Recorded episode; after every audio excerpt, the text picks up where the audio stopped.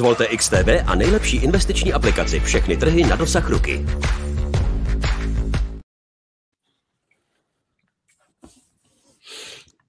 Tak eh, krásny podvečer všetkým, ktorí to dneska sledujú a ktorí si nás eh, dneska zapli. Eh, vítajte pri, pri tematike investovania do REITov a dividendových titulov.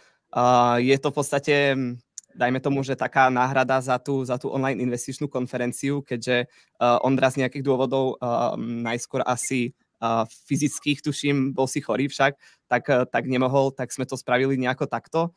Um, vítam tu medzi nami samozrejme uh, Ondreja Kobierského. Um, asi najskôr ťa predstavím asi ako finančného influencera, môže byť, alebo možno finančného youtubera. Každý mě vnímá no. jinak. Takže čau, čau, čau Ondra. A čau, s nami tu je taktiež aj uh, náš analytik Tomáš Sverna uh, od XTB. Čau Tome. Čau, čau kluci, zdravím všechny. No, tak um, ja by som možno rovno aj to nejako odštartoval.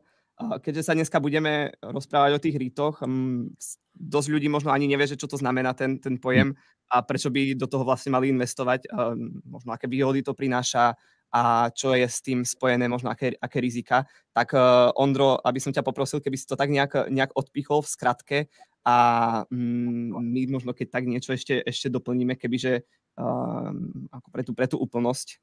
Jasně, jasně rád. Určitě dneska teda bychom rádi spolu nějakým způsobem probrali ty rýty, plus jsme se domluvili, že ke konci, ke konci dnešního streamu budou nějaké ty dividendovky a dividendy. A protože rýty jsou pro mě zajímavé a i si všímám, že třeba v České republice nejsou až tak populární, kromě, kromě nějaké mé komunity a skupiny, kde, kde lidi to mají rádi, ale když to nějakým způsobem uh, rychle představím, tak je to v podstatě nějaký realitní investiční fond, obrovský holding nemovitostí, který vlastní stovky tisíce nemovitostí a který je vlastně tak velký, že se obchoduje na burze. Jo, a v čem jsou ty REITy poměrně uh, zajímavé, jsou to, že 90% nějakého svého zisku, toho příjmu, musí ty REITy dle uh, legislativy americké vyplácet zpátky vlastně akcionářům, jo, tedy vlastníkům, těm investorům, to znamená, že to jsou poměrně slušné dividendové akcie. Jo, ale přitom člověk vlastně investuje, dá se říct, do nemovitostních společností. Jo. Takže tohle je nějaká specifika základní těch REITů, proč je to zajímavé. Ale samozřejmě jsou tam i nějaké nevýhody, jako je třeba ta nákladnost na kapitál, protože většinou toho svého zisku musí samozřejmě, toho free cash flow musí ten REIT vyplatit, že jo, těch 90%. To znamená, že mu nezbývá tolik peněz na akvizice, třeba co já si všímám, a to už je trošku, trošku detailnější, ale kluci mě pak jako třeba doplní, je, že já si všímám, že spoustu lidí mi píše, hele Ondro, ale oni jakoby ředí hodně akcionáře, jo, třeba ty nemovitostní holdingy, ty REITy, ale oni právě uh, vydávají nové akce a v vozovkách ředí akcionáře proto, aby mohli akvírovat další nemovitosti, jo, aby mohli rozšiřovat své nemovitostní portfolio, právě proto, že jim tolik nezbývá těch peněz, protože to vyplácí akcionářům. No. Takže tak. Jasné, super. Ešte na začiatku sme tu mali ten disclaimer, disclaimer ktorý hovorí, že vlastne investovanie je, do, eh, je rizikové a taktiež eh, my v podstate nebudeme poskytovať žiadne investičné doporučenia keď eh, v tomto videu. Um, takže keď tak si to pretočte, ja som na to trošku zaudol. Um, samozrejme, môžete nám taktiež písať aj komentáre tu na do, do, do tej komentárovej sekcie a my na to radi odpovieme, keď si to náhodou všimneme, aké to bude niečo prínosné. Um, Tome, na teba možno ešte, či by si chcel niečo doplniť, um, možno nejaké, nejaké rizika, možno nejaké ďalšie, um, ďalšie povinnosti, ktoré majú uh, zo zákona, alebo prípadne možno nejaké iné výhody, um, prípadne nejaké možno daňové výhody, ktoré, ktoré sú častokrát spomínané. Jasně. Jo, tak eh, děkuji za slovo. Jak už eh, Ondra na začátku zmínil, tak eh, se jedná o poměrně zajímavé investiční nástroje pro dividendové investory, s tím, že i tady s tím se vede jisté riziko, tím, že REIT musí vyplatit 90% svých zdanitelných příjmů, tak je velmi náchylný na vlastně změnu úrokových sazeb, protože buď to může emitovat vlastní nové, nové akcie a investovat tak vlastně z equity, z vlastního kapitálu, případně pak eh, je závislý vlastně na vývoji těch eh, tržních úrokových sazeb, kdy si eh, půjčuje na dluhopisy, případně pak na hypotéky nebo nějakou jinou formou bankovních úvěrů. S tím, že Ondra mi docela dobře nahrál, protože tím, že REITy jsou nemovitostní holdingy, tak jako vyloženě závisí na tom vývoji na realitním trhu, což jako dává smysl. A možná, Marku, bychom se mohli kouknout uh, na nějakou aktuální situaci, uh, jak to teďka na nemovitostním trhu vypadá, protože to je uh, poměrně důležité, pokud bychom třeba dneska zvažovali, že otevřeme nějakou pozici uh, v nějakém REITu, například uh, v jednom, jednom z REITů, o kterých se uh, budeme dneska bavit. Ale předtím, než uh, přeskočíme na ta konkrétní data, tak uh, bych chtěl zmínit ještě jednu z mnoha podmínek, které musí REITy splňovat a tím je samozřejmě držet 75% svého portfolia, svých aktiv vlastně v nějakých zainvestovaných aktivech, v nějakých budovách, řekněme, těch zbylých 25% pak může činit nějaká peněžní pozice, se kterou pak ten REIT může pracovat, ať už při splácení nějakých dluhů, případně při nákupu nějakých dalších nemovitostí. Možná bychom mohli už kouknout na, na Bloomberg, Dobre, super. Ja to mám tiež uh, aj nejaké grafy, takže, ktoré mám, ktoré mám zazdielané. Uh, ja ešte len pre doplnenie k tým REITom. Uh, my sa dneska budeme predovšetkým rozprávať o tzv. equity REIToch, takže. REIToch, ktoré investujú fyzicky do tých, uh, do tých aktív a nedržia v podstate žiadne um, uh, hypotečný zástavní mhm. listy, alebo ako to vy voláte, teda tzv. MBSK alebo agency MBS. Um, tak uh, rovno sa pozrieme asi na tú makroekonomickú situáciu, hlavne v oblasti uh, tých nehnuteľností. Uh, na tomto grafe vidíme červene um, tzv. Case Shiller Index, takže um, cenový index vývoja nehnuteľností uh, rezidenčných a um, tou čiernou je tzv. home ownership rate, teda podiel uh, vlastníctva na, na tých nehnuteľnostiach, ktorý je v súčasnosti na nejakých 66%. Um, ako vidíme, ten, ten Case Shiller Index, teda ten cenový index, um, napriek tomu, že sa, že sa mierne prepadol v začiatku roka 2022, alebo v podstate počas celého toho roka, tak už sme opäť na tých maximách, eh, ktoré sme videli a neskôr si možno povieme aj, že prečo to tak je a prečo eh, vidíme taký vývoj, keďže možno v Českej republike alebo na Slovensku to je úplne opačne, kedy tie nehnuteľnosti sa len ďalej a ďalej prepadajú. Um, takže zo začiatku tieto rezidenčné nehnuteľnosti, tu je tak medzimesačná zmena a možno um, tým súčasným problémom je vlastne výška tých, eh, tých úrokových sadzieb, hlavne na, na, na tých hypotékách. Um, Tome, mohol by si nám niečo povedať o tých, o tých hypotékách, eh, ako, ako vlastne tie hypotéky fungujú v Spojených mm. štátoch, keďže mm. možno to je mierne inak ako, ako u nás v České republike Jasne. alebo teda mm. na Slovensku. Mm-hmm. Velmi jednoduše, když se budeme bavit o tom spotřebitelském financování vlastně pomoci hypotečních úvěrů, tak eh, ve Spojených státech se nejčastěji používají dvě formy fixace, a to sice 15-letá a 30-letá. Zatímco v České republice, a je to tak snad i na Slovensku, je možnost eh, vlastně si vzít eh, hypotéku s kratší fixací úrokové sazby, což eh, vlastně vám dá možnost refinancovat hypotéku po daleko kratší době, většinou to bývá 3-4, ale případně v některých jako případech lze refinancovat i po sedmi letech, Samozřejmě eh, ta eh, výše úrokové sazby se odvíjí od nějakého risk managementu banky a samozřejmě také od toho, eh, jak aktuálně se vyvíjí ta měnová politika centrální banky. Takže to je jako velmi úzce propojené. S tím, že v zásadě, kdo si dneska veme v USA hypotéku za 7, 7,5%, tak má bohužel smůlu a nemovitost by pak teoreticky jako musel, musel jako vyplatit a, a pak odprodat. Jo, um, tak ako si spomínal presne, uh, tie súčasné sadzby sú dosť na vysokých úrovniach a v súčasnosti asi žiaden majiteľ domu tie, tie, tie domy vlastne nechce predávať, pretože tá, refi, tá refi, ako refinancovanie tej hypotéky by bolo príliš nákladné, keďže oni si možno zobrali hypotéku za 2% a v súčasnosti sú rokové sazby 7,5, takže to by sa im veľmi neoplatilo. A dôvodom je taktiež, že tých počet listovaných ponúk v, uh, v Spojených štátoch je čím ďalej tým nižší a tým pádom, keď máme teda tú nižšiu ponuku, uh, jednak tých starých bytov, ale aj tých, aj tých nových, ktorých by som sa chcel potom neskôr dostať, uh, tak nižšia ponuka samozrejme tlačí aj na tie ceny. A uh, Videli sme možno nižší dopyt, ktorý stlačil mierne tie ceny z dôvodu tých vyšších úrokových sadzieb a možno nejaké, nejakému spomaleniu toho celého trhu. Avšak v súčasnosti asi prevláda tá ponuka ktorá je nižšia ako ten dopyt a opäť tlačí tie ceny, tie ceny tých rezidenčných nehnuteľností nahor. Um, vysoké úrokové sazby pôsobia taktiež aj na tých developerov, ktorí, um, ktorí v podstate stavajú nové projekty, keďže tie projekty sa častokrát berú na ten na dlh.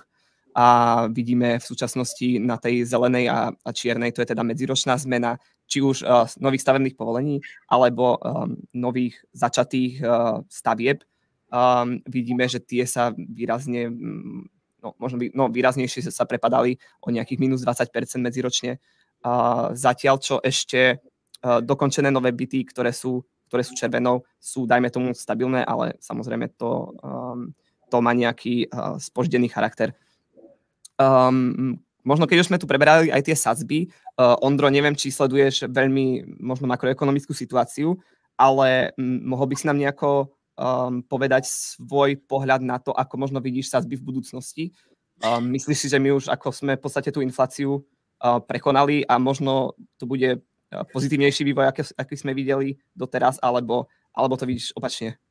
Jasně. Ale já makro sleduju, ale není to pro mě třeba až tak pro investiční rozhodnutí až tak důležité, protože vlastně nedělám až tak moc swing trading nebo tak, že bych v rámci měsíců třeba nakupoval a prodával, takže jsem spíše ten fundamentální, že spíš se dívám na tu firmu, oceňuji si a samozřejmě makro po, po očku i kvůli třeba sociálním sítím a tak dále, videím sleduju, ale není to úplně pro mě to primární. Ale mm, co se týče nějaké vyšší úrokové sazeb, tak spíše, spíše, co jsem četl nějaké předpovědi analytiků a tak dále a jak, jak se chová Fed, Jerome Powell a tak dále, tak si myslím si, že v rámci úrokových sazeb asi už jako výš moc nepůjdeme.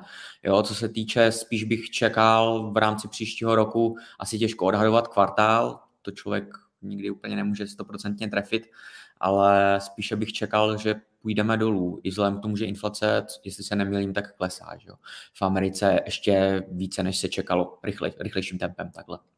Super, tu som ešte na zdieľaké, tak uh, dajme tomu, že ako to, vidí, ako to vidí celkový trh a aké sú tie pravdepodobnosti. Um, tu na už vidíme tých poklesov jednotlivých úrokových sazieb v čase, takže možno um, trh očakáva nejaký prvý pokles tých, mm-hmm. od tých 25 bazických bodov niekedy v polovičke druhého roka, takže v šiestom mesiaci. Um, Tome, vieš nám nejako to možno priblížiť, alebo, alebo možno ako, ako to vidíš ty, uh, keďže samozrejme tie, tie predikcie častokrát aj ekonomov sú, sú absolútne, um, nie že nepravdivé, ale sú absolútne mimo niekedy a, a recesia dokáže prísť strašne nečakanie a strašne rýchlo a na to budú reagovať tým pádom aj tie úrokové sazby, tak uh, to je možno tvoj nejaký ten pohľad. Hmm. Ale určitě souhlasím s Ondrou uh, v tom, že úrokové sazby asi už uh, výš nepůjdou protože sledujeme ten eh, dezinflační efekt, to znamená, že nám klesá ta uh, míra inflace a jak Ondra řekl správně, tak uh, v tom minulém měsíci klesla rychleji, než uh, se očekávalo. Takže máme tady něco, co nahrává jakémusi soft landingu, to znamená, že se pomalu dostáváme k inflačnímu cíli centrální banky. Mohli bychom teoreticky pak už uh, přistoupit k tomu snižování úrokových sazeb.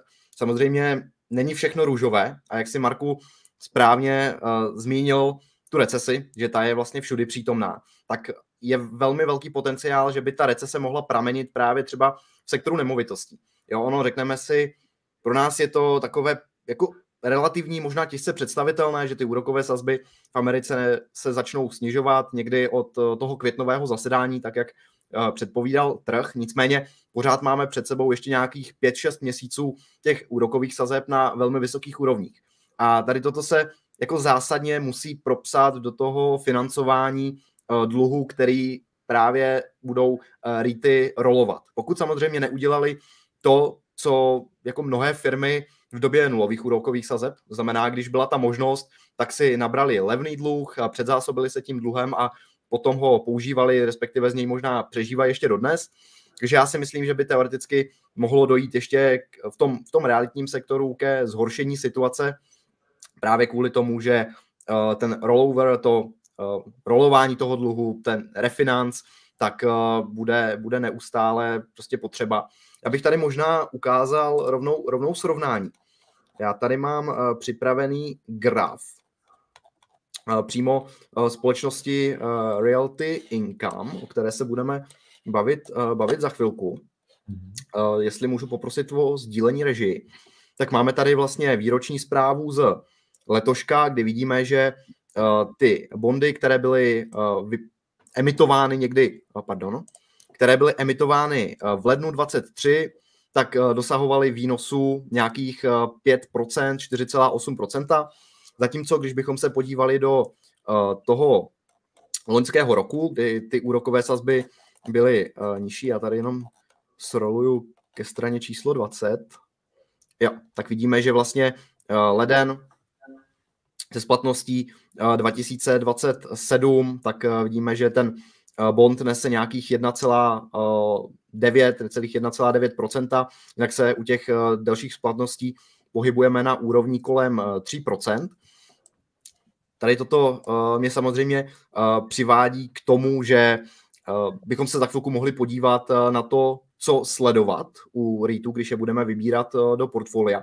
A jednou z velmi důležitých věcí, na kterou se zaměřit, tak je právě ta dluhová struktura, ta splatnost, eventuálně měna, ve které jsou ty dluhopisy denominované. Takže toto je taková moje teze, že by teoreticky pro REITy mohlo být ještě špatně, ačkoliv se to tak nezdá.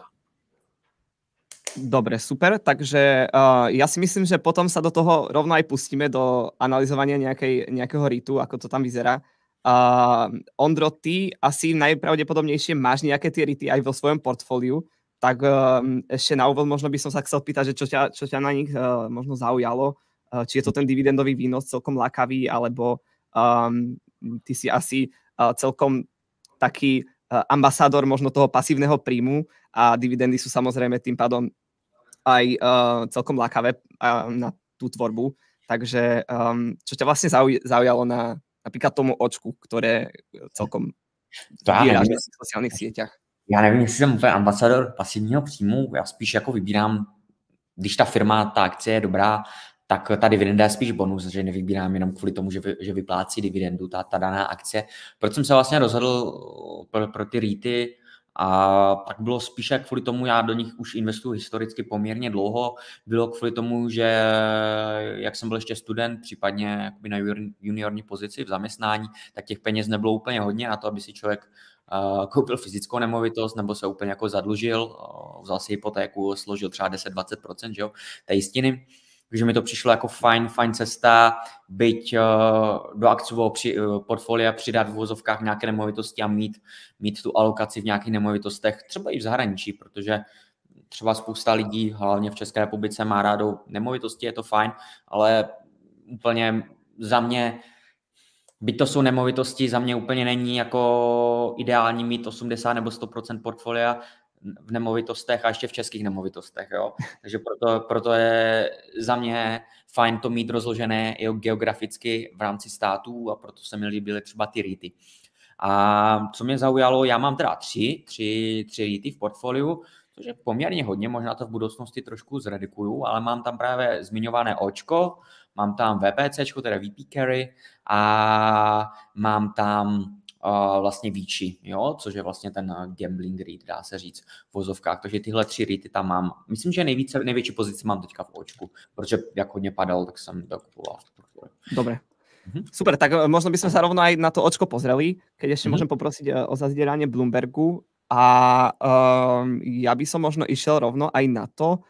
Uh, vidíme tam tržnú kapitalizáciu v oblasti 36 miliard.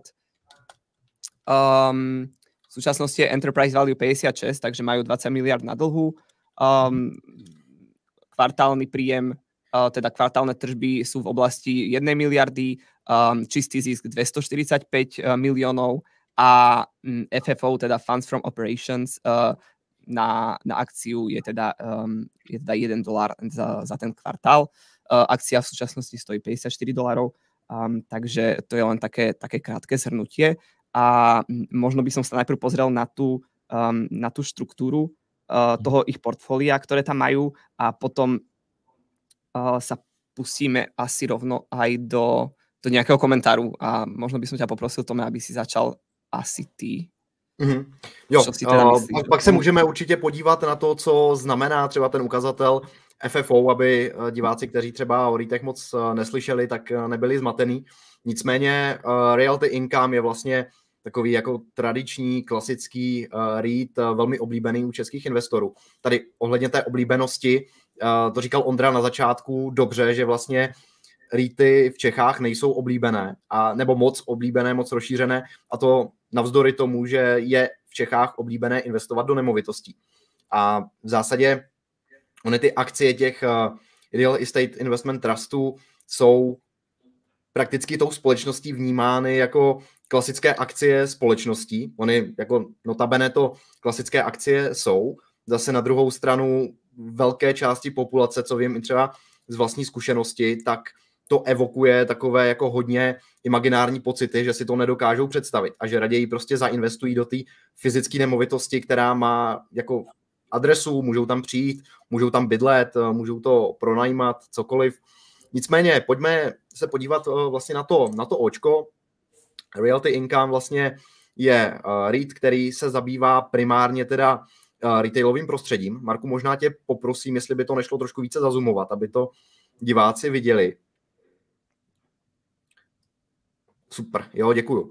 Vidíme, že vlastně mezi největší oblasti, respektive industries, ve kterých uh, Realty Income působí, tak uh, to je právě retail, nějakých 83% z celého portfolia, pak tam máme průmyslový sektor, nějaký gaming, 1,7 ostatní. Možná trošku více hmatatelnější pro diváky bude, když se podíváme na ty značky jednotlivé, které jsou vlastně v nájmu u společnosti Realty Income. A tím jsou například Walgreens Boots Alliance, Dollar General, jo, máme tam 7-Eleven. Uh, chtěl jsem se zeptat Ondry, uh, Ondro, Uh, máš nějakou z těchto společností v portfoliu nebo koukal jsi po nějaké hmm. takové retailové akci?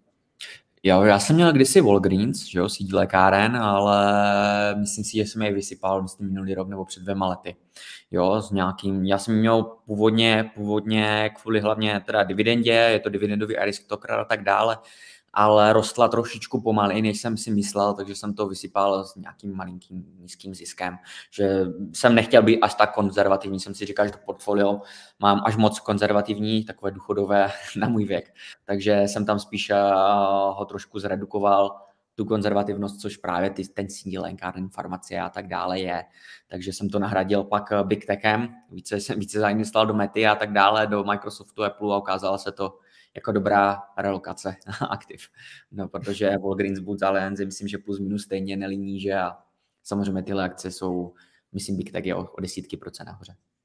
Mhm. Ja možno ešte, aby sme um, pochopili ten REIT uh, do, tej, do tej väčšej hĺbky, tak uh, mm-hmm. celé, to, celé to jeho podnikanie závisí v podstate na, um, na ich prenajmoch, teda mm-hmm. prenajme, čo, čo získa um, pravidelne, mesačne a tie potom neskôr vypláca tým, teda tým akcionárom. Uh, aby sme sa pozreli, aby sme išli tak nejak postupne, um, takže tržby hlavne predstavujú tie, tie um, získané prostriedky z prenajmov a Realty Income to má celkom pekne rozdelené, keďže väčšinou Väčšinou sa jedná teda o podnajmy, ktoré sú dlhodobejšieho charakteru. Tu, tu tam vidíme, že až 50% uh, tých, tých podnajmov je uh, do splatnosti 2032 až 2143, čo je, čo je celkom bláznivé a um, tie menšie podiely tu majú uh, krátkodobé pod, uh, podnajmy, ktoré vypršia možno v najbližších uh, 3, 4, 5 rokoch. A ešte keby sme sa pozreli na to, ako, um, ako úspešne možno obnovujú tie podnajmy, tak tu navidíme percentuálne um, um, v podstate nový, um, novú výšku podnajmu ku nejakej tej tržnej sadzbe, takže vidíme, že všetko sa pohybuje nad tých 100%, takže um, oni fakt uh, tie výška toho podnajmu je nad nějakou trhovou, trhovou cenou. Hmm. Um, Jenom, Marku, jestli k tomu můžu něco málo dodat. Jo, no, tady toto krásně, krásně reflektuje to, že vlastně vy jakožto majitel uh, nemovitosti, nějaký landlord, zkrátka potřebujete mít toho nájemníka ve své nemovitosti co nejdéle, protože když je pod nějakou smlouvou, tak v případě nějakého dřívějšího zrušení té smlouvy můžou přijít třeba nějaké sankce s tím, že když se podíváme na tu strukturu těch eh, jednotlivých eh, nájemníků, například eh, Walgreens Boots Alliance a nebo i ten uh, 7-Eleven nebo ten Dollar General, tak se jedná prakticky o firmy, které jako pravděpodobně nebo s vysokou pravděpodobností nikdy nepřejdou do uh, onlineu. prakticky jako výhradně nepřejdou do onlineu, protože zrovna tyhle firmy se i ve svých výročních zprávách chlubí tím, že vlastně jsou svým zákazníkům velmi blízko. Jo, například najdete uh, jeden Walmart na uh, čtyři, čtyři míle nějakého rádiusu uh, v, rámci, v rámci Spojených států. To znamená, že toto dává Realty Income takový poměrně silný mode, znamená spolupráce se silnými značkami, které nemají tendenci pak jako přecházet do toho onlineového prostředí, takže já si myslím, že ten fundament mi přijde poměrně silný. Zase na druhou stranu je potřeba hledět i na tu sentimentální stránku, která je dána trošku i tím vývojem na těch eh, akciových trzích obecně a hlavně hmm. tím vývojem toho makra, protože to vlastně neovlivňuje jenom to, že úrokové sazby nahoru a akcie dolů, ale ovlivňuje to i pak vlastně třeba kvalitu toho fundamentu do těch eh, následujících eh, měsíců. Možná, Marku, jestli bychom už přešli na ten, na Bloomberg a koukli tam na nějaké finanční ukazatele, jestli k tomu nic, nic moc nemáš. Jo, tak uh, ja mám ešte možno takých pár obrázkov presne z ich, uh, z ich kvartálnej správy, ktoré sú celkom dôležité metriky, uh, čo sa týka oceňovania tých, uh, tých rítov. A jednou z nich je napríklad okupanci, čo znamená, že um, koľko, aký podiel uh, nehnuteľností v súčasnosti prenajímajú a teda opačná metrika by bola, uh, koľko ich majú, koľko percent ich majú voľných. Um, vidíme, že v podstate tá expertíza toho správcu je, je veľmi, veľmi vysoká, keďže až um, v priemere nejakých 98,2% nehnuteľností je neustále uh, prenajímaných. Uh, je to teda nejaký ten dlhodobý priemer a iba 1, uh, teda 1,8% do tej stovky uh, je, je vyprázdnených. Samozrejme tam um, je potrebné ich nejako, nejako obmieniať, keďže um, tí prenajímatelia sa možno menia, um, daný pozemok treba, treba nejako obhospodáriť, možno zrenovovať a tak ďalej. Takže um, tých 1,8% voľných nehnuteľností je úplne um, za mňa skvelá metrika. A ešte by som sa najradšej pozrel na štruktúru financovania a hlavne teda dlhu, ktorý mám chvíľočku, ktorý mám tu na a je to presne o tom, o čom hovoril, uh, o čom hovoril Tom, ako, ako to majú rozložené v podstate v jednotlivých rokoch.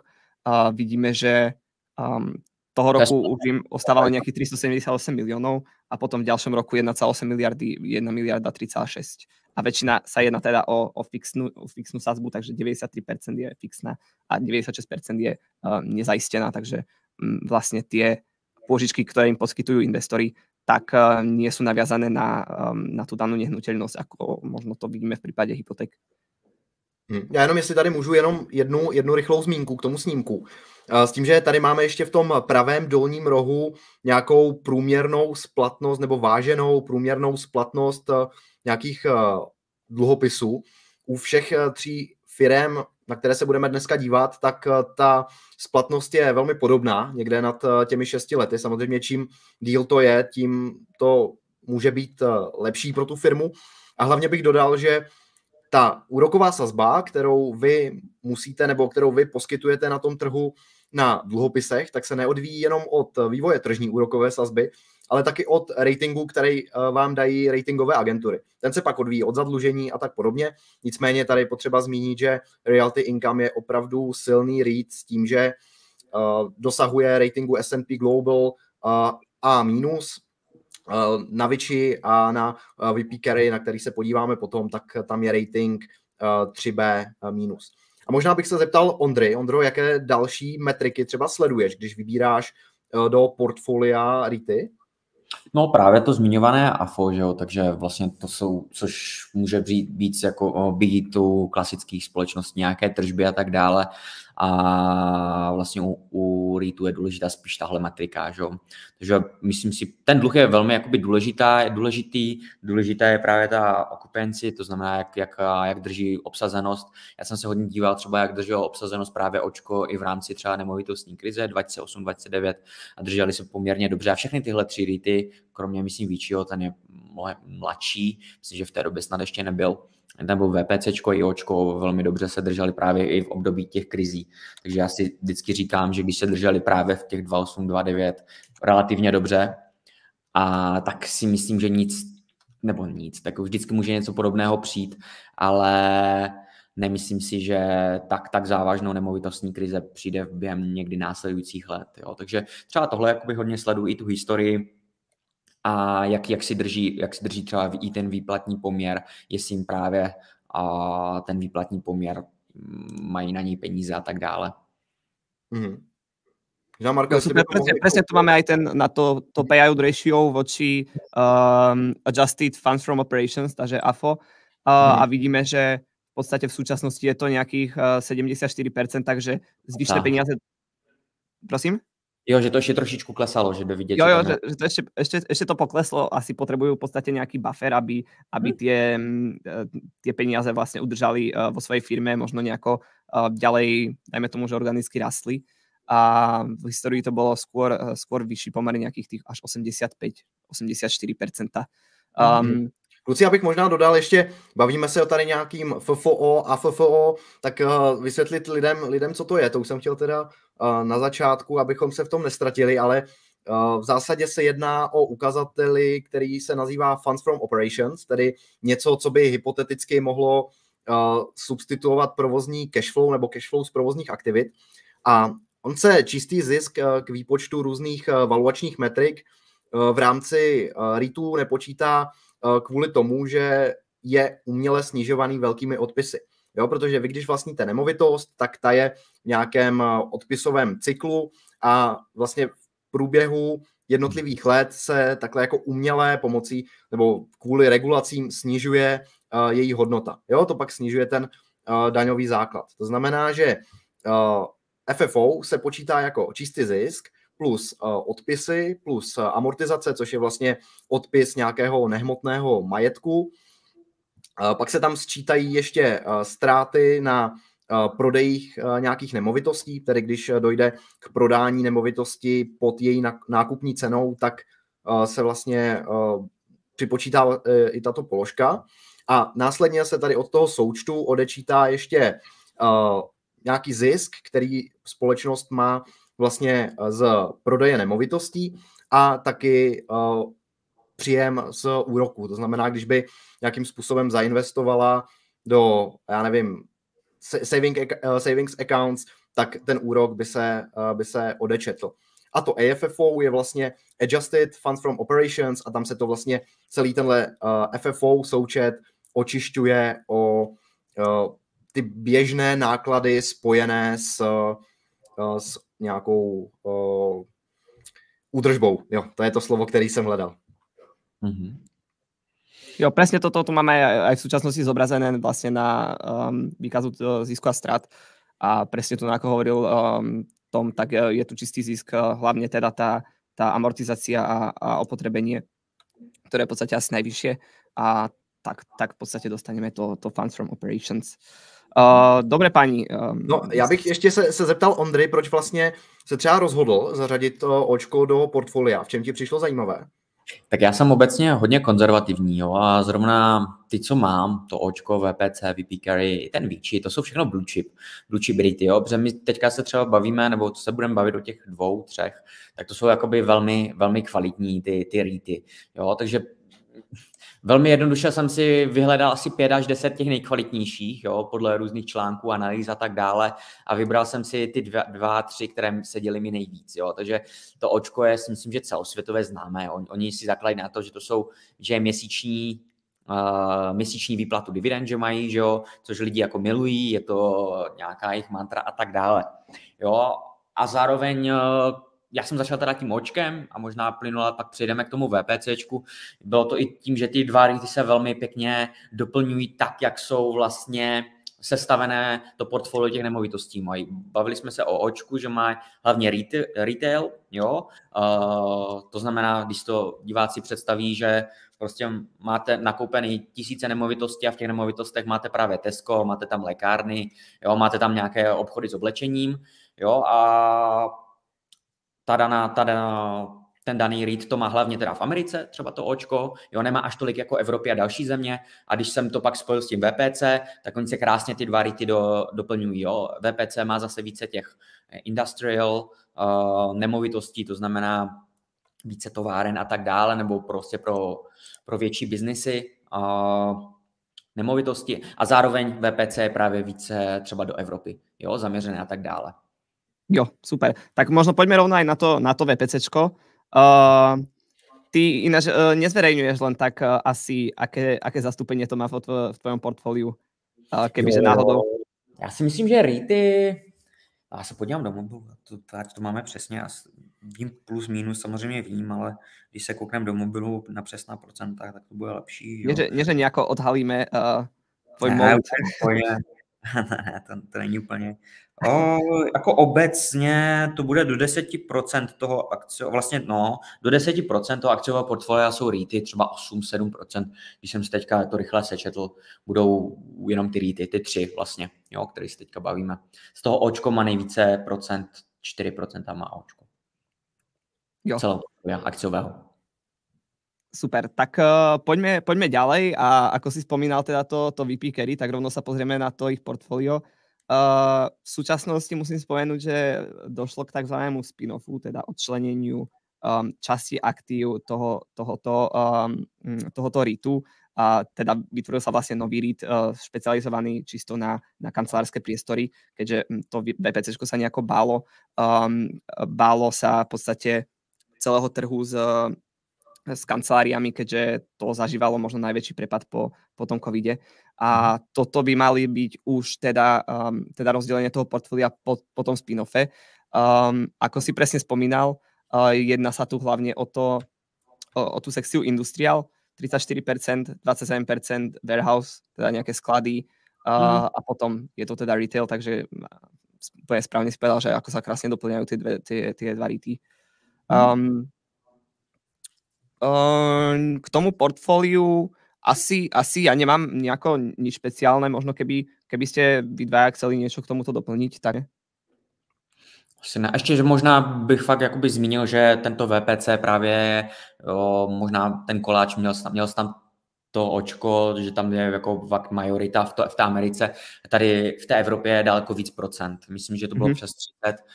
Můžeme se jí kouknout, já tady mám třeba když tak, když bych mohl i divákům doporučit třeba stránku, já si možná na chvilku vezmu, můžu share screen na chvilčku já, jenom ukážu stránku vlastně pro diváky, kde můžou pěkně analyzovat REITy a mají to pěkně ukázané. Třeba je to bude bavit, kdyby je to teda bavilo.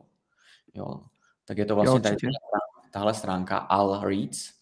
Jo, tady si pěkně, tady si pěkně vyhledáte ten daný read, já mám tady třeba očko a máte krásně samozřejmě cenu, že jo, jak je velká, právě to price to AFFO, což je vlastně uh, něco jako PE ratio. U klasických společností máte PEčko, tady máte právě price to AFO a podle toho jakoby poznáte, máte tady, jaký má average ta společnost, uh, je 16,3, má pětiletý průměr, že jo, očko, teď jsme na 13,6, což může značit, že se trošku pohybujeme pod nějakou jakoby obvyklou normální úrovní nebo historicky průměrnou. Jo, sektor je 13.1, takže je tady nějaké prémium, ale které je nízké na to, jak je Očko vlastně kvalitní jako prémiová firma.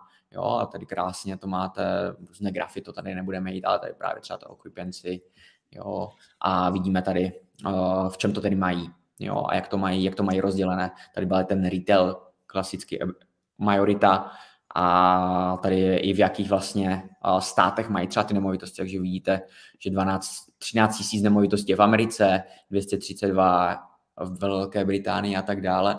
A kdybychom si to rychle změnili na to VPC, já třeba používám tuhle stránku jako takový, řekněme, základní, základní vhled do toho rýtu.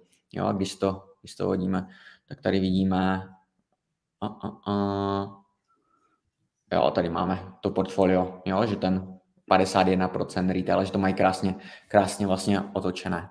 Jo, mm-hmm. a mhm. diversifikace je daleko větší. Nemají to tady pěkně, nebo nevidím, nevidím teďka tady ten koláč, že bychom tady viděli, že v Evropě toho mají víc, ale, ale zrovna u toho REITu to je, jo, u toho VPC. Jo, takže doporučuji každopádně proklikat si to, nebudeme nebudem to tady dělat dlouho, ale a REITs, můžete si tady dát jakýkoliv ten REIT, který vás zaujme, pěkně se podívat na grafy, které byste kdekoliv jinde museli hledat daleko složitěji. Jo, takže taková, takový tip ode mě. Mm. OK, super. Tak uh, ja tu mám ešte aj tú, uh, tú investorskú prezentáciu z minulého kvartálu, uh, tak sa môžeme, môžeme pozrieť aj uh, podrobnejšie na tie jednotlivé výsledky. Uh, páni, čo si myslíte na tom, na, na ten, akože, čo si myslíte o tomto slajde, keďže uh, VP Carry sa kvázi označuje za lídra trhu uh, v tom, že tie jednotlivé nájmy má nalinkované na, na tú CPI, uh, teda až 52% uh, všetkých, všetkých tých nájmov je um, presne naviazané na tú americkú infláciu, uh, čo v súčasnosti asi im celkom nahráva do tohto, do tohto prostredia, v ktorom, v ktorom v súčasnosti žijeme. Tak uh, Tome, skús niečo možno k tomu. Mm-hmm. Jo, tak v zásadě tady, abychom to přiblížili zase divákům, tak jako jedná se o něco, jako je vlastně inflační doložka, ať už třeba u nájemní smlouvy, když to máte jako s tím svým landlordem, případně inflační doložka pak eh, u zaměstnavatele. Za mě teda určitě ta jako dnešní situace jim uh, nahrává do karet s tím, že jako velmi uh, důležité i to rozložení uh, těch uh, jednotlivých segmentů, protože pokud opravdu uh, působíte v takových jako defenzivnějších oblastech, tak uh, jste schopný v době, kdy je vysoká inflace, tak přimět ty svoje klienty, ty své nájemníky k tomu, aby to nájemné zaplatili. Protože kdybychom se bavili o pronájmu nějakých, nějakých jako cykličtějších odvětvích, já nevím, hotely nebo hm, třeba, třeba i ty kasína, byť tam je ta situace trošičku jiná, tak si myslím, že by s tím výběrem mohl být eh, potenciálně větší problém. Takže opravdu ta úspěšnost propisování těch nákladů nebo té inflace do těch nákladů pro nájemníky, tak je důsledkem vlastně dobrého managementu toho produktového, respektive toho nemovitostního portfolia. No, tu nám máme, vlastně vidíme aj tých top 10 nájomníkov, kebyže, kebyže to někoho zajímá, aký a možno někdo Možná, když bys vyjel ještě o stránku nahoru, jo, přesně, tak tady vidíme ještě takovou jako hodně hezkou statistiku a to sice, že occupancy rate uh, necelých 99%, takže jako dost, dost hezký. Uh, pak je tady že jo, i to uh, rozdělení uh, podle geografie. Hmm, a ještě jsem chtěl zmínit, ale nevím, jestli to tady na tom snímku, ale dočetl jsem se, že jako většina toho portfolia, uh, respektive velká část portfolia je tvořena právě těmi investment grade tenants, což jsou vlastně nájemníci, kteří se řadí do skupiny jako toho, jo, je to tam, jo, takže 28%, což je poměrně hezká část uh, portfolia, tak jsou firmy, které mají S&P rating na 3B minus. Takže to, to, to portfolio vyzerá být dost silné. Mm, tie, tie nájmy sú tam aj nalinkované a môžeme sa teoreticky pozrieť na ten dlh, ktorý majú. A čakajte, to je occupancy náš, by the way. A toto je vlastně ta štruktúra ich dlhu a tu si myslím, že už to nevyzerá tak pekne. Čo si myslíš, Ondro? Co myslíš teďka? Jo, že, že mají tu maturitu velmi blízko. Jo, to, to se jim hodně často vyčítá. No. To se jim, četl jsem hodně, hodně právě už v článcích, že se jim to fakt hodně jako vyčítá, že ta splatnost toho dluhu je poměrně blízko a velké mm-hmm. části. Lebo, lebo vlastne u toho očka sme to videli práve opačne, že, že, že tie, um, blízko tie roky, uh, ktoré, ktoré nadchádzajú, tak uh, tam až toho dlhu nebolo uh, toľko veľa, ako... ako proto je ve stavě, jo. Proto je ve to tak vyklesalo. Jo, ono je, to je, to je započínané do té ceny, no. Mm, ale nemyslím si to, nemyslím si, že by zrovna tady tohle jakoby je položilo, ale jednoduše si to započítalo do té ceny, proto, proto tak hmm. vyklesalo. I v rámci toho spin-offu samozřejmě. Ale tak samozrejme môžu mať eh, kvázi ten dlh, eh, ten dlh eh, dajme tomu, že drahší, keďže, keďže ho budú musieť rolovať v súčasnosti za tie, za tie vyššie úrokové sadzby a to sa im možno prepíše neskôr aj do toho, do toho FFOčka a do čistého zisku. Tome, možno ty niečo k tomu jo. ešte? Mhm. Ono to propsání těch nákladů na to financování, tak to je problém až budoucího w, WP Carry. Možná jenom tak pro zajímavost, mohl bys mi najít v Bloombergu free cash flow, jo. protože tam to je 1,280 miliardy na tu příští splatnost. Tak mě jenom zajímá, jako, jak je to poměrově k volným peněžním tokům. Mm. Když mi to dáš do, jo, tam bude, sta, eh, dej prosím annuals, jako výroční, protože tam se mi zobrazí těch jako posledních 12 měsíců. Jo, přesně. A čo chceš, free cash flow? Jo, free cash flow, no, nebo... Jo. To by malo byť, tuším, toto. Počkej, to je tak v poměru k equity. Equity. Oni si to už nejde. Nebo když se podíváme, to, to, to je jedno asi na, nebo bude stačit i to FFO. Jo, to je ono, jo, last 12 months. To je tam započítaný vlastně ten loňský čtvrtý kvartál. Jo, počkej, to je per share. Tam je ale 621 nad tím, nad tím ukazatelem. Což jako... Jako je jasné, že tohle nezaplatí z equity nebo z toho, co vydělají, že to budou jako zase rolovat, jo. A teď je otázka, jak, jak velká porce toho, toho dluhu jako bude rolovaná. Takže za mě jako bude to sranda a podstatná část prostě padne, padne právě na splacení tady těch, tady těch jako závazků. No, samozrejme, oni to môžu financovať aj ekvitou, ako už Ondra spomínal v začiatku. Mhm. Teda, teda vydanie nových akcií jo, jo, jasne, a tým sa vlastne mhm. navýši aj ich, aj, ich, aj ich majetok. Takže úplne to, to nie je práve riedenie akcionárov, ale v podstate dajme tomu, že možno Jasně. Jo, takže co můžou zhruba diváci očekávat, tak jako buď to dojde k dalšímu ředění, nebo k, vzhledem k tomu, že to FFO za letošek jako nebude úplně nejvyšší, tak aby pokrylo velkou část toho, toho dluhu a bude muset být který, který bude muset být zarolovaný, tak eh, dojde prav, pravděpodobně jako k refinancu za poměrně velkou úrokovou sazbu s tím, jo. že záleží teďka, kdy to tam mají splatné. Upřímně jsem se nedíval do ten key dokumentů, kdy, kdy to tam bude, jestli to budou třeba refinancovat až, já nevím, někdy na podzim, kdy ty tržní úrokové sazby už můžou být na, na výrazně nižší úrovni. Takže to je jako riziko pokiaľ, pokiaľ som čítal správne a niekde na Seeking Alpha, tak oni plánujú, um, teda plánujú, už majú v podstate zazmluvnené nejaké ďalšie equity financovanie na, na, splatku, na splatku dlhu v ďalšom roku, takže v roku 2024. Takže to, to by malo byť pokryté um, aspoň čo sa týka ďalšieho roku. A potom to už bude problém skôr uh, iných budúcoročných možno um, našich, uh, akože nás vlastne analytikov, ktorí to budú, uh, ktorí to budú oceňovať. Um, no, ještě, ještě je možná jedna zajímavost. Kluků na Wall Street Openu se někdo ptal, eh, proč ty akcie jsou dneska vejš, byly, byly nějakých jo. 5%, jestli koukneš prosím na, hmm. na graf, kolik jsou, kolik jsou dneska. To no. To tam len 3 dní, no. Jo, je to nějakých 5. Tam, tam máš nahoře to číslo procentuální. Jo, 5,5% přibližně. Mm-hmm. Tak eh, já jsem, se, já jsem se dočet, že ty akcie rostly na základě toho, že budou zařazeny do nějakého indexu. Máro, když bys dal CN, tak eh, koukni prosím na, na tu první zprávu. Jo, S&P Midcap 400. Jo, jo, jo, tak to je ono. Jo, tak eh, vlivem, vlivem jako přeřazení nebo zařazení do indexu na úkor nějaké firmy, kterou teď kvůli rozostřenému obrazu nepřečtu, tak eh, budou, budou vlastně v tom midcap, uh, midcap indexu. Jo. Uh, super. Tak uh, asi toľko k tomu VP Carry, takže je nutné sledovať hlavne teda tú štruktúru dlhu a ako bude, ako bude financovaná v budúcnosti. Portfólio celkom, celkom fajn. Uh, takže tam by, som, tam by sme sa asi nejako, nejako ne, neobávali o, uh, o nejaké možno výraznejšie riziko, keď, keď príde na, na ten trh nehnuteľnosti. A ty si ešte, on rozpomínal to Vici, pokiaľ mm-hmm. viem, tak uh, skús nám možno niečo o tom Vici povedať v krátkosti a mm. ja ešte asi zobrazím aj to portfolio, aké majú.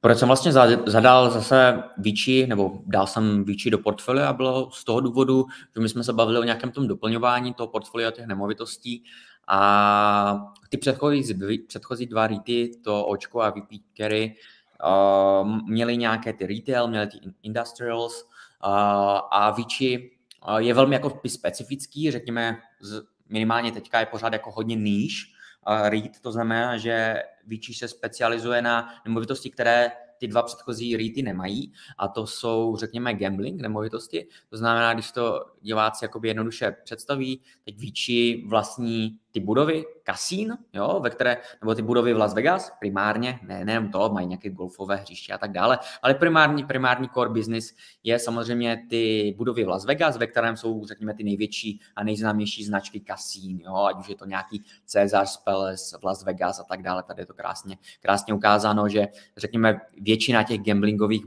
budov, jo, nebo těch budov, ve které jsou ty kasína, jsou právě vlastně na ty výči. No a Kasina jsou samozřejmě velmi dobrý uh, nájemník. Jo, mají, když se pak budeme koukneme na to occupancy, to znamená nějakou tu obsazenost, tak Vichy má snad, pokud nebudu úplně nachytaný, myslím, že ji má nejvyšší. Jo, protože mm-hmm. úplně mm, jako kasino je to velmi jako, velmi jako dobrý biznis. Po státu kasino podle mě hned nejlepší a sásovka. A, a samozřejmě platí nájmy včas. Jo. Jo, Uh, presne ako si spomínal, ja to, ja to okupanci teraz uh, tak v rýchlosti neviem, neviem nájsť. Uh, Máro, já jsem se díval do Bloomberga předtím, než jsme začali, s tím, že occupancy jsem tam eh, vyloženě nenašel. Ono se pohybuje fakt jako limitně 100, 100%, takže fakt jako je to už i navzdory tomu, že ty occupancy rates u těch dvou REITů, který jsme si ukazovali, tak jsou relativně výsk, uh, vysoké, tak uh, v případě toho, toho Vichy jsou snad jako nejvyšší. Možná, kdybych se stovku. Oni mají snad stovku, že, jako, že mají 100% obsazenost. No. Jenom jestli bychom se mohli prosím podívat na na, měl jsi to tam ten strip v Los, Las Vegas. Jo. Já jsem si k tomu připravil takový krátký komentář. Mně se třeba z těch tří rýtů, který jsme tady dneska probírali, Vichy líbí z hlediska nějakého moutu jako úplně ze všeho nejvíc. Protože v zásadě to jsou high quality assets, jo, velmi, dobrá kvali, uh, velmi dobrá kvalitní aktiva, která uh, ta firma vlastní a která pronajímá dlouhodobě těm uh, jednotlivým provozovatelům kasín. Já možná budu potřebovat jenom uh, minutku, protože jsem si stáhl z jednoho webu, kterým bohužel nejde otevřít, tak jednu, jednu tabulku. Tak ja jestli... som aj pozeral, že, že čo všetko majú a určite ste ako strašne veľa, um, strašne veľa v súčasnosti tých reelisiek na Instagrame a, a TikTokových videí bolo presne z tej takej pologule, čo je v Las Vegas, ktorá je postavená v podstate z, z LCDčiek. Oni mm-hmm. konkrétne nevlastnia tú guľu, ale vlastnia pozemok pod tou guľou, takže, mm. takže aj, aj v tomto je, uh, je Vichy nabalené. Můžu poprosit režii jenom o, o sdílení. Super, děkuji moc. Já jsem tady chtěl jenom demonstrovat, jak uh, zhruba uh, jsou rozdělená vlastnická práva u těch jednotlivých kasín, které hmm. jsou na pardon, uh, tom stripu, který je vlastně uh, v Nevadě, uh, v Las Vegas. Vidíme, že Vichy tam drží fakt jako většinu. Uh, velký konkurent je tam pak Blackstone, což je takový uh, multi-assets management. Ten teďka tuším vstupuje do S&Pčka, nejsem si jistý, něco takového jsem snad řešil v nějakém ranním komentáři, tak snad, snad si to pamatuju dobře. Každopádně, eh, když se podíváme na, na ty klienty, tak jsou to opravdu poměrně prémioví provozovatelé kasín v Las Vegas, MGM eh, Resorts, který si lze koupit eh, jako normálně klasickou veřejně obchodovanou společnost. Potom je tam i Caesars Entertainment, taky poměrně známý ve Spojených státech.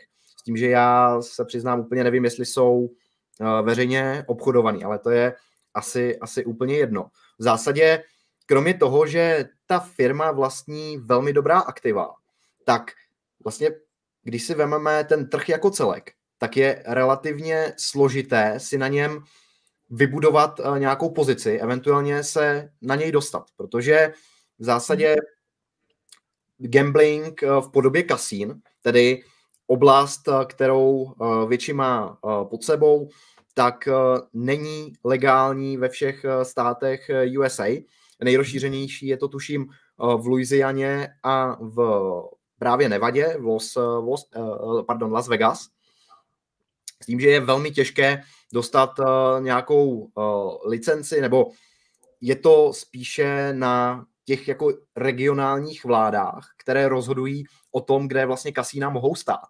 Takže jako v případě nějakých strip clubů nebo hospod eh, je potřeba dodržovat podmínky, jakože je nutné mít eh, vlastně to kasíno postavené v nějaké vzdálenosti, která není nižší než eh, u nějaké nemocnice, případně u nějaké školky, případně školy.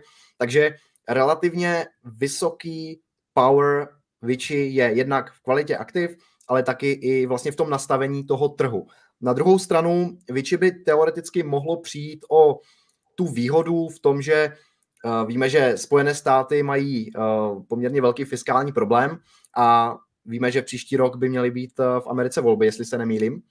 Takže reálně si myslím, že hrozí to, že by mohlo dojít ještě k povolení, případně zjemnění některých zákonů na federální úrovni, které se týkají právě umístění kasín a že by mohlo dojít k takové trošičku větší liberalizaci toho trhu ve Spojených státech. Což v praxi znamená, že jednak se větši rozšíří nějaká, nebo nějaké možné pole působnosti, tedy bude moct ty nemovitosti skupovat i jinde. Máro, ty jsi tam měl tu investorskou prezentaci. Jo. A já to teďka v té svojí nemůžu najít, tak jestli bychom do toho mohli kouknout, kde vlastně, jo, už to mám, už to mám, tak já si to tady přehodím. Tady vidíme vlastně uh, ty státy, ve kterých, uh, ve kterých uh, aktuálně uh, větši působí, takže už teď se rozrůstají, byť 47% všech těch uh, budov je právě uh, v Los Angeles. Uh-huh. Takže za mě opravdu zajímavá firma už tím, jak, tím, jaká aktiva vlastní. A další poměrně velká zajímavost je i to, že oni ty eh, jednotlivé nájemníky tam mají déle, nebo ty kontrakty jsou sjednány na delší dobu, než je běžné. Jo, takže tam jako reálně uh, společnost, uh, jestli jsem se teda jako nepřehlíd o desetinou čárku, což jako asi ne, tak je tam potenciál toho, že některé smlouvy mohou vydržet až 42 let, což mi přijde poměrně skvělé a vzhledem k tomu, že se jedná o hodně výnosný biznis a hodně dobré lokality, tak ti nájemníci to budou platit, ať už je tam jakákoliv uh, inflační doložka, když to takhle řeknu. Mm-hmm. Jo, ale um, akože bol by si v pohode s tým, že to je takto koncentrované, teoreticky prostě 46% ten, je ten Las Vegas a sektorové je to taktiež koncentrované do tých kasín, tak uh, vyššie riziko, vyššie riziko upřímně, a vyššia výplata, no. Hele, upřímně mě by to nevadilo. Uh, mě by to nevadilo, protože Las Vegas je prostě uh, známe tím, že i díky té regulaci, i jo, obecně té situaci, uh, která tam právě v rámci té, té justice je, tak že jako je to velmi oblíbené místo, kde, kde jezdí lidi, budou se tam konat uh, velké eventy, samozřejmě nejsou to, uh, většinou nejsou jenom herny, ale například i, i další budovy, jako například tady, kdo, kdo sleduje NHL, tak uh, ví, že Vegas Golden Knights hrají v T-Mobile aréně, což je vlastně taky jedna z, uh, z aktiv, nebo jedna z budov, kterou vlastní větši. To znamená, kdyby tam ten zákon fungoval jako tady, to znamená, kdybychom měli v Praze koncentrované nějaké portfolio, kasín a tak podobně, tak bych s tím byl pravděpodobně taky OK, protože přeci jenom jako Praha je centrum České republiky, zase na druhou stranu jsou tam jiná rizika, jo, velmi jednoduše se dá jet někam jinam, kde, kde ta regulace je, je úplně stejná. Takže mě úplně koncentrace toho, toho portfolia těch aktiv vlastně v té, uh, v té oblasti Las Vegas vůbec nevadí. Jo. A když ještě půjdeš na ten 8 slide, tuším to je, tak uh, tam uvidíme, že ta koncentrace vlastně vyšší, vyšší o jedno. Je Ještě o jedno vyšší. Že ta koncentrace vlastně aj vynáša tým akcionárom, keďže v podstate oni uh, tú dividendu navyšujú 7,6% uh, roč, každoročne. Ale já, jestli se nemýlím, tak by ten výplatní poměr měl být, nebo indikovaný výplatní poměr za letošní rok měl být nějakých 5,9%, což eh, je opravdu hodně. A snad je to i v porovnání s těmi dvěma rity, které jsme tady měli nejvíc, ale nejsem si jistý. Možná, Ondro, ty budeš, ty budeš VPC má víc, on má před 6%, jo, jo. můžeme zjistit, ale mám, mám, mám Mám OK, tak jestli na to, na to prosím koukneš, protože mi se zdá, že nejvyšší je právě Viči. 6,9 má. Jo, jasně, OK, jo, tak je tam, je tam jeden, jeden procentní bod rozdíl.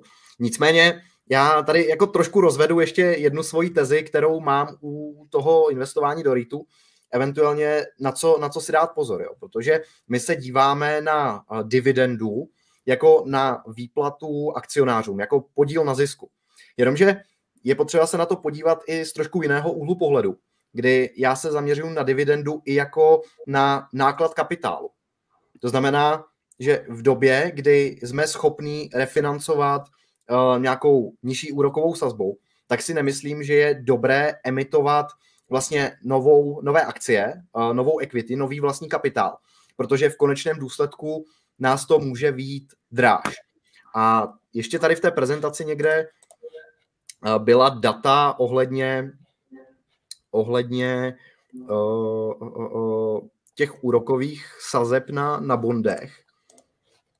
Tam to vycházelo přes 5%, to znamená, že uh, Vici má v zásadě asi jako nejdražší financování ze, ze všech těch tří REITů, které jsme si tady dneska ukázali. Je to dáno asi i tou strukturou, že moc se těm bankám, případně investorům nechce do těch podniků, které souvisí s takovými neřestmi, jo, a v zásadě je to třeba hodně podobné jako v případě společnosti uh, Rick Hospitality, která vlastně provozuje uh, strip cluby. Ještě, co jo, jsem ještě... zaznamenal, takovou poměrně zajímavou věc, tak Máro, jestli bychom mohli v Bloombergu dát uh, vývoj cen akcí year to date. Vici? Uh, jo, jo.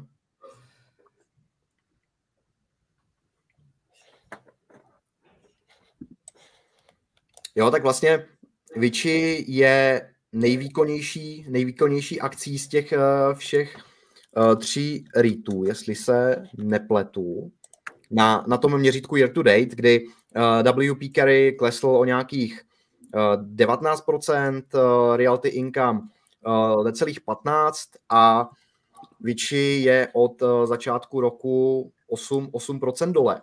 Já osobně si myslím, že ten pokles nastal hlavně z toho důvodu, že byla dána taková guidance, která úplně nebyla splněna.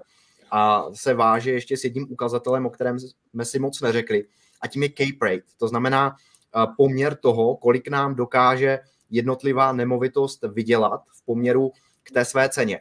Jo, takže zatímco management očekával 9 až 10% tak ten cape rate byl reálně dosažený někde na úrovni 7,3% jestli se nemýlím, což investory trošičku znejistilo. Zase na druhou stranu eh, je potřeba eh, říct, že to jako vůbec, eh, vůbec není špatné vzhledem k tomu, že ten realitní trh se obecně propadá. A ještě, ještě poslední věc, kterou ukončím ten svůj monolog, tak bych poprosil, Máro, si můžeš dát comp, comparative returns, jako funkci Bloombergu?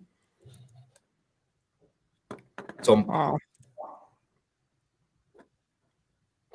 a dát tam všechny ty tři rýty, Vici, uh, WP Carry a ještě uh, toho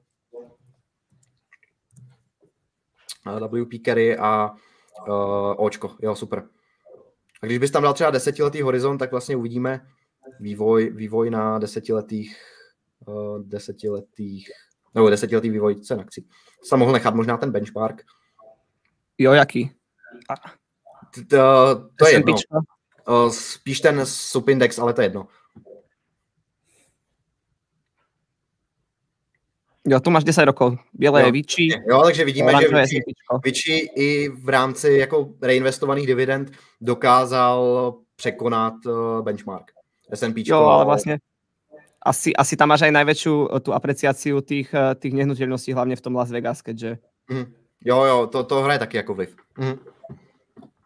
Dobre. Možná, Ondro, zeptám se tě na, na tvoji investiční tezi, která byla v rámci, v rámci Vici, jestli máš něco, co bys chtěl dodat. No, tak já si myslím, že jsme to víceméně, nebo ty jsi to popsal, že tam ten mode byl, tam je obrovský a i pěkně, že mi to zapadlo toho portfolia, jak jsem říkal na začátku, že se pěkně všechny tyhle tři ty se za mě krásně doplňují, jo? že je to pěkně diversifikované, je to v uvozovkách nemovitostní portfolio v rámci těch holdingů a byl to ten obrovský mode, jo? to byl to byl asi ten zásadní, zásadní faktor pro mě, jednak teda diversifikace toho portfolia a zároveň ten mode, jsem tam to konkurenční výhodu taky viděl. I v rámci toho, jak jsou nějaké restrikce právě pro budování nějakých těch kasín nebo kasinových nemovitostí a tak dále.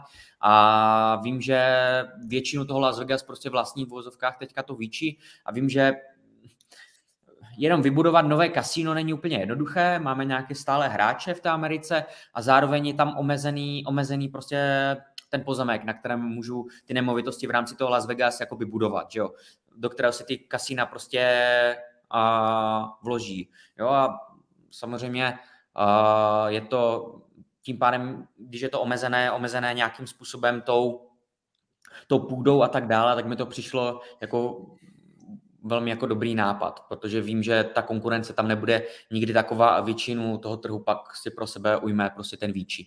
Jo, a on to samozřejmě stále rozšiřuje. My jsme se bavili, bavili o té velké koncentraci toho portfolia v těch, eh, v těch gamblingových nemovitostech v rámci toho třeba toho daného města.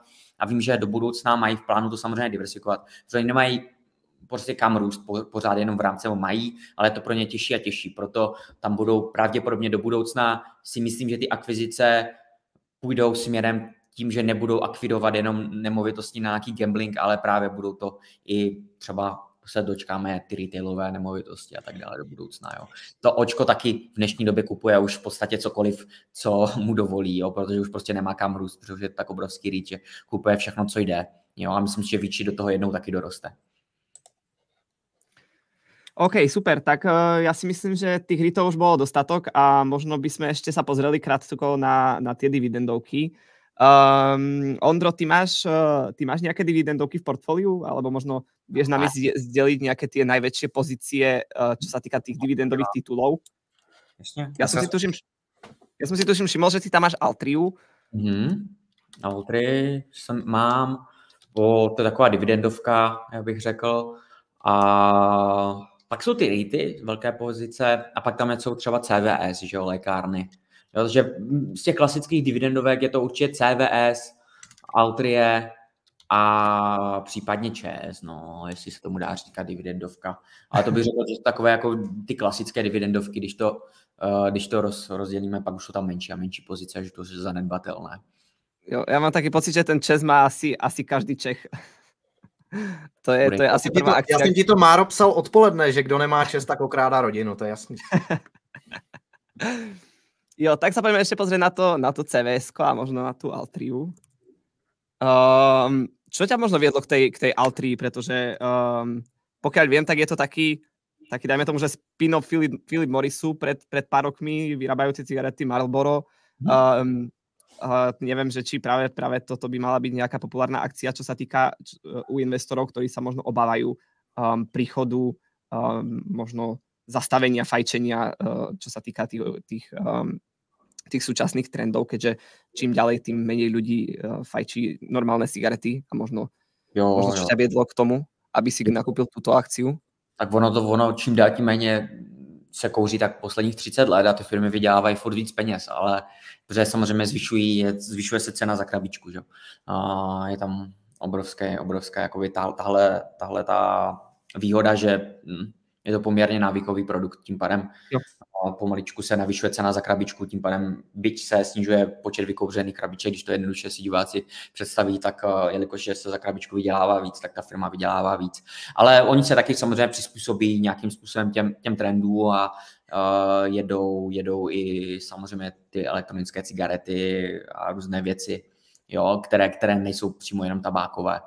A, ale proč jsem do toho já začal, začal investovat je asi kvůli tomu, že jsem potřeboval vymyslet nějaké, nebo vymyslet do, do portfolia, když se, já to portfolio beru jako celek, jo, a když já jsem potřeboval to portfolio trošičku zdefenzivnit, a Altrie, případně ta farmacie a healthcare jsou takové nebo co byly takové to CVS, jsou takové krásné defenzivní pozice, které vyplácí dividendu, mají nízkou betu, to znamená, jsou, nejsou tak volatilní, to znamená, neskáčou nahoru a dolů, tak jako třeba celkový trh, takže jsem to chtěl zdefenzivnit a zároveň ta dividenda, která já to mám nakoupenou, mám tam dividendovou výnosnost u Altria třeba 9,2%, jo, která už jenom, i kdyby ta akcie už nerostla, byla zůstala na nule, mi vlastně stačí, jo.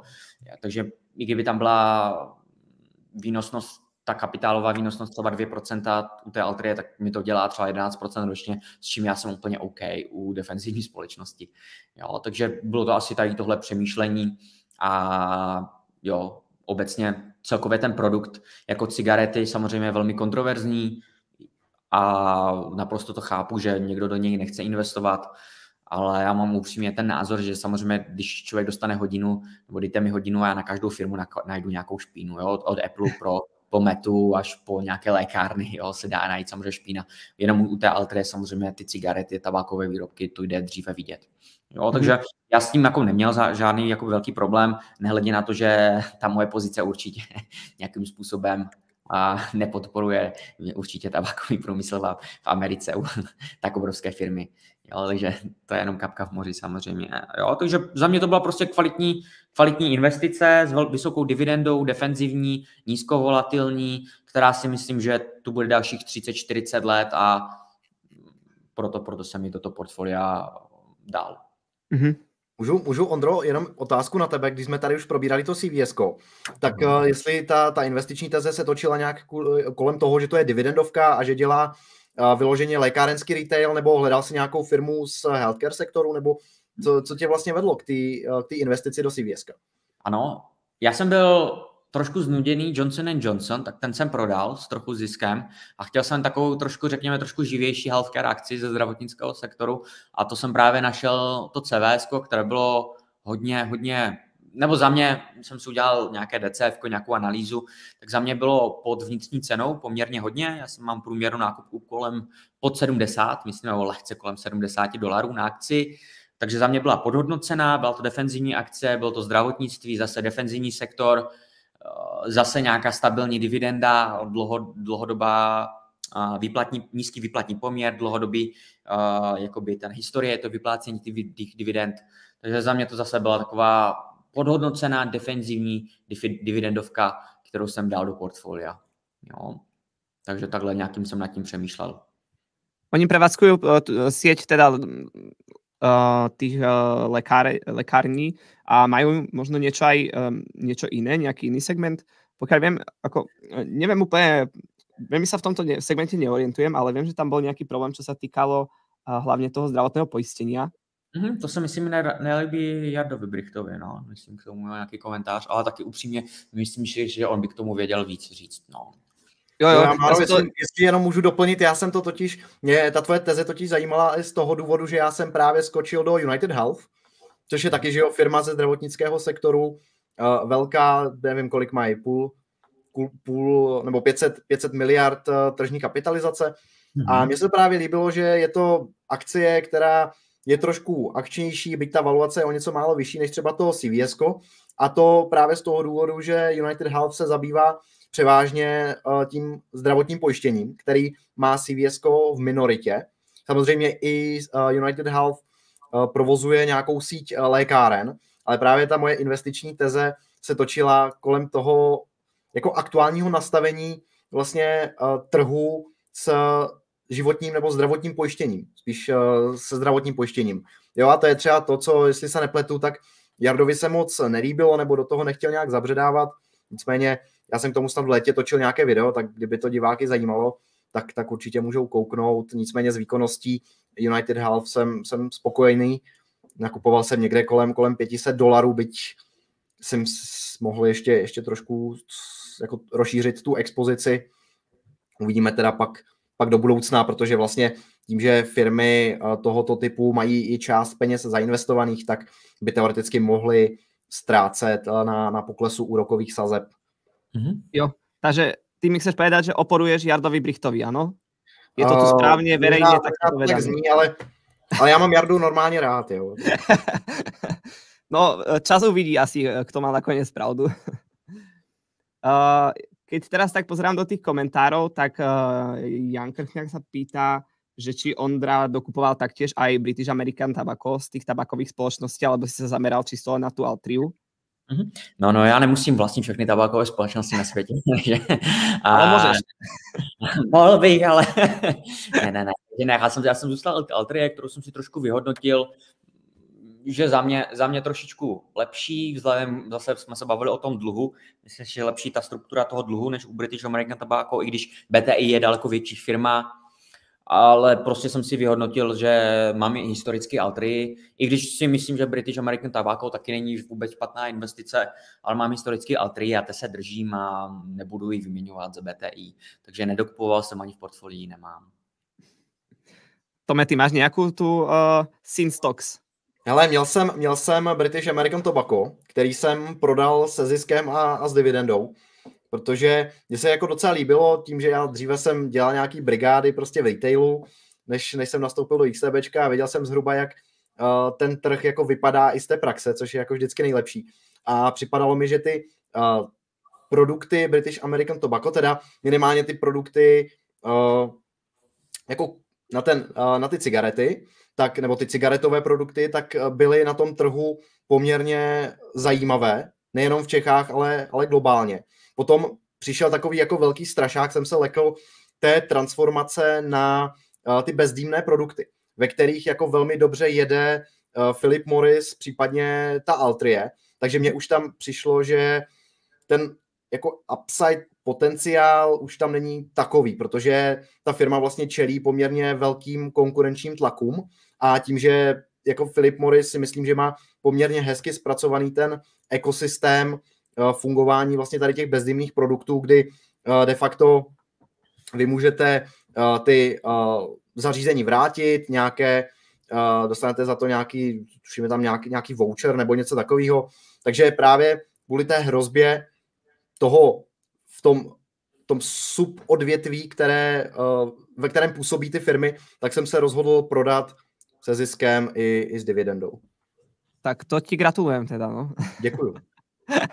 Pojedu na dovolenou. Uh, a čo sa týka ešte tej Altrie, možno by som sa chcel opýtať, či majú oni aj nejaké uh, alternatívne produkty. Um, keďže viem, že tá Altria je v podstate taký, taký americký Philip Morris, tak neviem, že či už tam to bolo schválené na to FDA, ten nejaký ICOS a tak, a tak ďalej. Mm.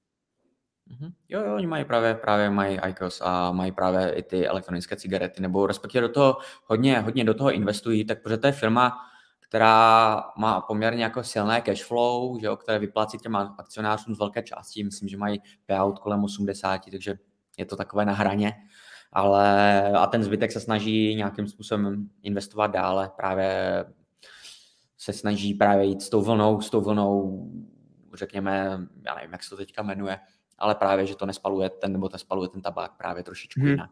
Jo, ty jo, jo. Tie zahrievané produkty. No, no ono to, poslednom čase ja v podstate dosť vidím, ako, ako Steam uh, sa roztrhlo v rece a každý už má či už tie jednorazové elektronické, alebo, alebo ICOSy, alebo uh, nejaké tie, um, tie, tie tabakové vačky, alebo ten žuvací tabak, co se dává pod... Uh, Stává pod zase cool docela, no, nebo já taky vidím, je to, já třeba jako kouření moc nemám rád, jo, já sám, sám občas si dám maximálně doutník a cigarety vůbec, a tak, ale jo, jako mně se zdá, že to kouří čím dál tím více lidí, takže jo, tujme. Takže možno, možno sa dostávame do takej novej éry, kedy uh, kedy od, sa oddelíme od tých klasických spaľovacích cigariet a, a prejdeme na, na, tie, na tie elektronické. Ale jestli tady můžu jenom něco dodat k těm, k těm sáčkům nikotinovým, jo? ono to je jako docela zajímavý sledovat i, jak se k tomu staví vláda, protože tam jsou uh, takové jako hodně ustarané maminky, které, uh, kterým se nelíbí, že jejich děti nebo děti uh, ve věku jejich dětí jsou schopny se k tomu poměrně jednoduše dostat.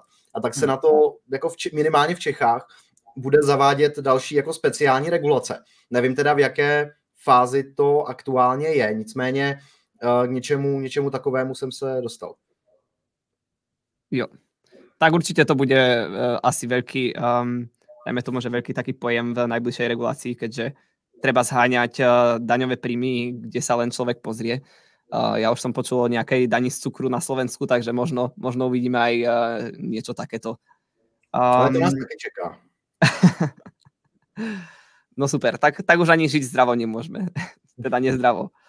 Uh, páni, mm, už to máme nejakú hodinu 20. Uh, keď máte ešte nejakú firmu, ktorú by ste tu chceli prezentovať, možno nejakú zaujímavú, alebo nejakú, na ktorú, ktorú v súčasnosti sledujete, tak, tak kľudne, ale v prípade, že nie, tak kľudne by som ten stream, stream už nejako uzavrel, tak uh, možno len uh, v závere Ondro, ty v súčasnosti máš nejakú firmu v hľadačíku, na ktorú, na ktorú možno čakáš, že miernejšie spadne, alebo na nějaký... Mám dvě, mám dvě, které teďka hodně sleduju a do jedné bych chtěl určitě aspoň minimálně jako vstoupit, zainvestovat. Je to určitě LVMH, to je Louis Vuitton Moet, a je to Match, Match Group. Jo. Zase, zase obě dvě za mě zajímavé firmy, obě dvě jsou docela na zajímavých hodnotách, možná trošičku čekám na nějaké třeba špatné makro, že by trochu propadly, už teďka se mi líbí, Jo, to je Match Group vlastně vlastní seznamovací aplikace, nejznámější asi Tinder a další. Je to zajímavý business model s poměrně pěknou škálovatelností, vysokým, vysokým, vysokou marží, No a Louis Vuitton, Moet a tak dále, LVMH asi nemusím představovat, že luxusní brand a tak dále. Zase zajímavá, zajímavá firma za mě s velkým, s obrovským moutem.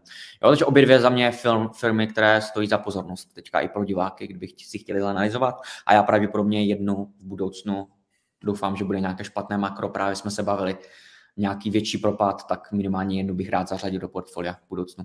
Obě dvě si jo, uh, napríklad to LVMH podľa mňa už uh, je na celkom zaujímavých úrovniach. Uh, ako pozerám ten price earnings, tak je nejakých uh, 21 oproti histórii, kde máme 20, 30, niekedy aj 50, takže možno, že uh, na, čo, na, čo ešte, na čo ešte čakáš? Už si to mať dávno v portfóliu. Měl, no, protože ono to je strašně, to, je hlavně, že jo, ta zajímavost toho, že takové ty luxusní brandy právě nejvíce kupuje střední třída kvůli tomu, aby si zvýšila nějaký společenský status, to tu bude vždycky, lidi vždycky chtějí být cool. To je prostě jak cigarety, tady tohle, jo, tohle odvětví. Prostě lidi budou chtít vypadat cool, tak si budou kupovat předražené oblečení.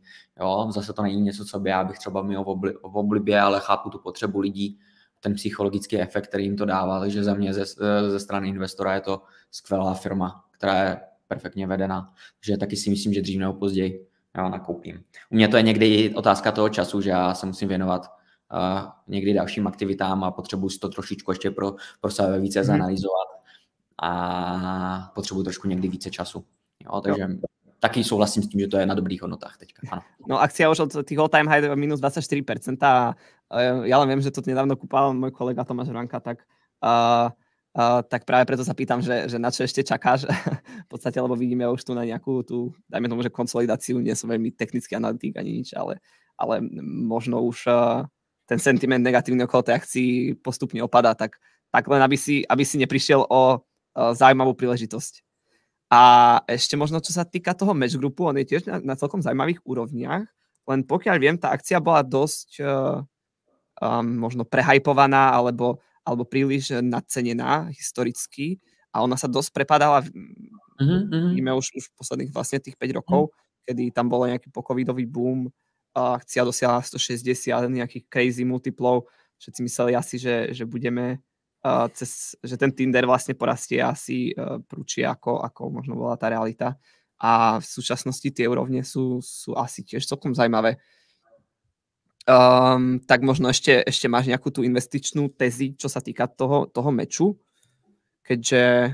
Hm, asi že... jenom kromě toho, že teďka už si mi přijde, že už jako je uh, hodně, předtím byl hodně na, nadhodnocený, teďka mi přijde relativně vzhledem k tomu fundamentu dobrá cena.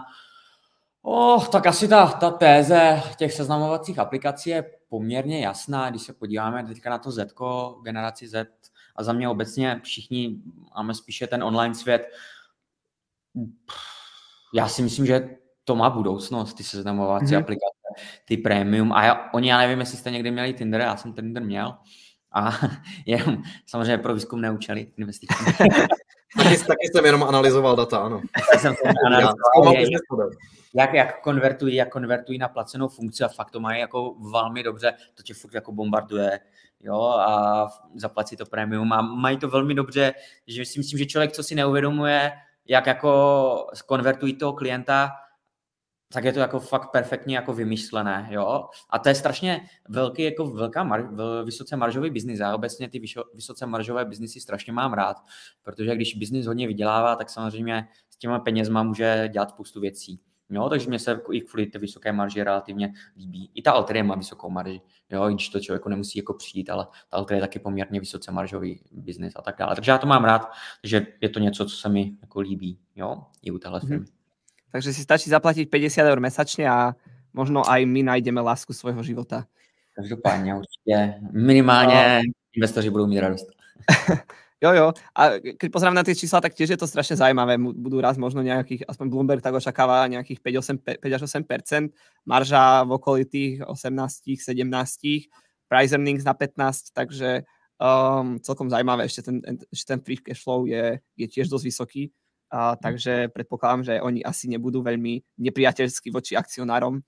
Um, super, tak ďakujeme za, za tieto možno, uh, nechcem povedať typy, keďže Doporučení, nebo nápady, nebo já nevím, jak se to právě, právě, že, to, právě, že ty doporučení neposkytujeme. Doporučení ne, to jsem řekl blbě, to má pravdu. To musí být. Jo, jo, tak len, také nápady. nápady. Jo, jo, nápady. Super. Uh, Tome, máš pre nás niečo, alebo, alebo asi to už uzavrieme, predsa už je Ale já si myslím, že už bylo řečeno asi, asi úplně všechno. Jo. A možná něco dodám na nějakém našem příštím vysílání. Super, tak uh, páni, ďakujeme za, za toto doplnenie No, čo sa týkalo tej online investičnej konferencie. Kľudne všetci, čo to pozerali, si môžete ešte spätne ju pozrieť. Je z toho záznam. Samozrejme aj z tohto streamu bude záznam, takže, takže kľudne sa, si to budete vedieť dohľadať. ďakujeme, Ondro, že si, že si k nám nakoniec prišiel, aj keď ti bolo minulý týždeň špatne, tak držal si sa toho slova. Super. A ďakujem aj Tome, s tebou sa vidím teda, myslím si, že dosť často. jo, jo. Já díky za pozvání a pánové, hezký večer vám i, i divákům. Taky pěkný, pěkný večer, večer prajeme. Děkujeme za sledování všem.